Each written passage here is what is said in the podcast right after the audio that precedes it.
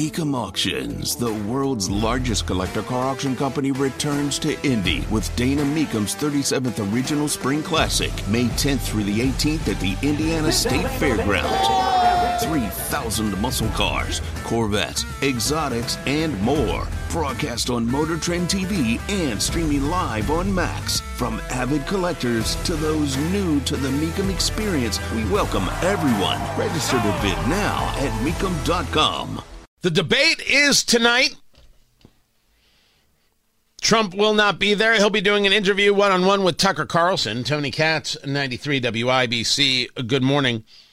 I'm going to be covering the debate. Then I'll go watch uh, the interview. We'll be live streaming it over at TonyKatz.com. Bourbon in one hand, cigar in the other. I will share with you my bourbon and cigar choices for the debate coming up in a little bit. Unity Plaza, right there, downtown Indianapolis, set to open. Man, they picked a lot of heat. It's not their fault of, of course. Uh, this is Pacer Sports and Entertainment.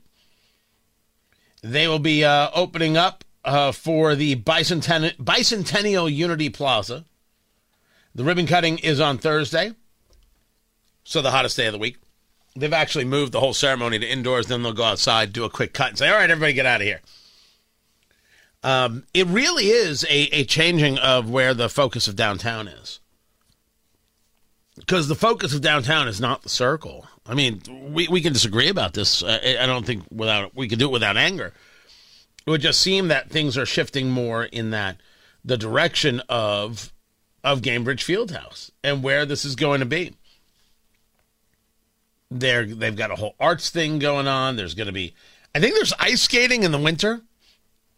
Very much um, a. Uh, a, a Rockefeller Center almost kind of feel to it. So you got the ribbon cutting on Thursday, and then there's a fever pregame party Thursday night. The heat's going to make that very difficult. Then Friday, 5 to 9 p.m., happy hour on the plaza.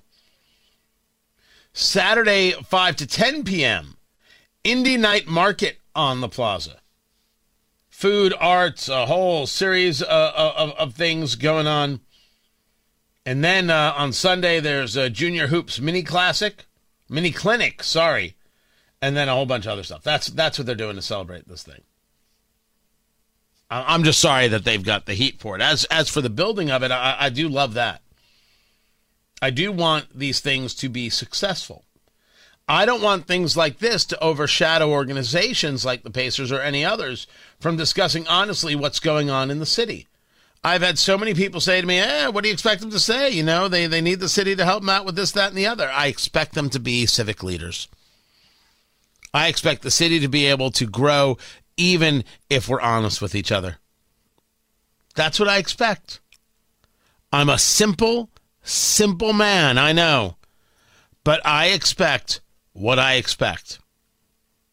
And this is just one of those one of those things that I indeed expect. So, with that, uh, I, I love that this is opening. I want to see the growth of this city, but I want the people who are growing this city to be honest about what the city is dealing with as it grows and let us work towards a better way, a better way to fix that.